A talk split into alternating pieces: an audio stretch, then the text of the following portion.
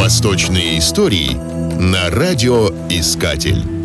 Дамаск. Ныне столица Сирии, древнейшая из современных столиц и один из старейших городов мира. Первые упоминания о нем относятся к 2500 году до нашей эры в географическом списке египетского фараона Тутмоса III. Средневековый арабский историк XII века Ибн Асакир утверждал, что первой стеной, воздвигнутой после всемирного потопа, была Дамасская стена и относил возникновение города к четвертому тысячелетию до нашей эры. Название «Дамаск» восходит к распространенному на Ближнем Востоке в те времена арамейскому языку и переводится как «хорошо политое место». Несмотря на такое название и то обстоятельство, что сам город расположен всего в 80 километрах от Средиземного моря, климат в Дамаске жаркий и засушливый. Дамаск за всю свою историю входил в состав многих государств и был объектом вожделения многих полководцев древнего и средневекового Востока.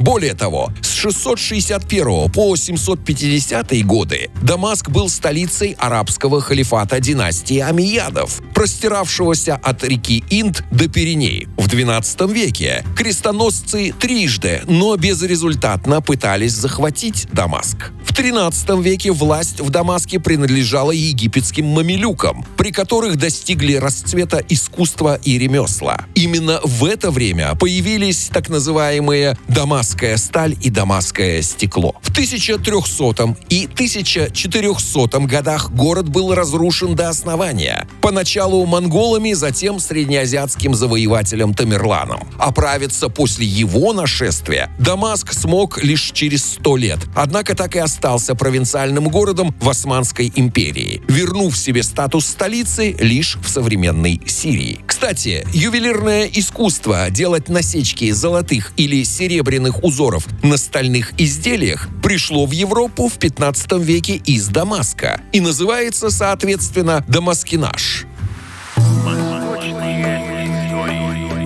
Восточные истории на радиоискатель.